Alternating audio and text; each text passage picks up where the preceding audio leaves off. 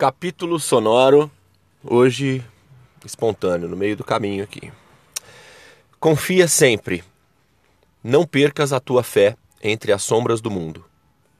Ainda que os teus pés estejam sangrando, segue para a frente, erguendo-a por luz celeste, acima de ti mesmo.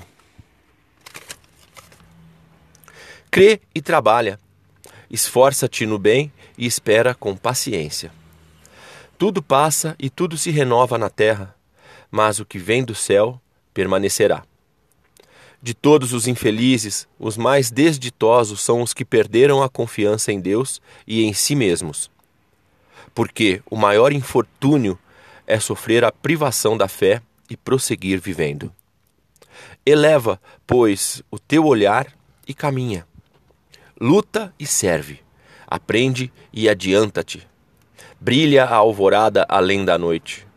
Hoje é possível que a tempestade te amarfanhe o coração e te atormente o ideal, aguilhoando-te com a aflição ou ameaçando-te com a morte.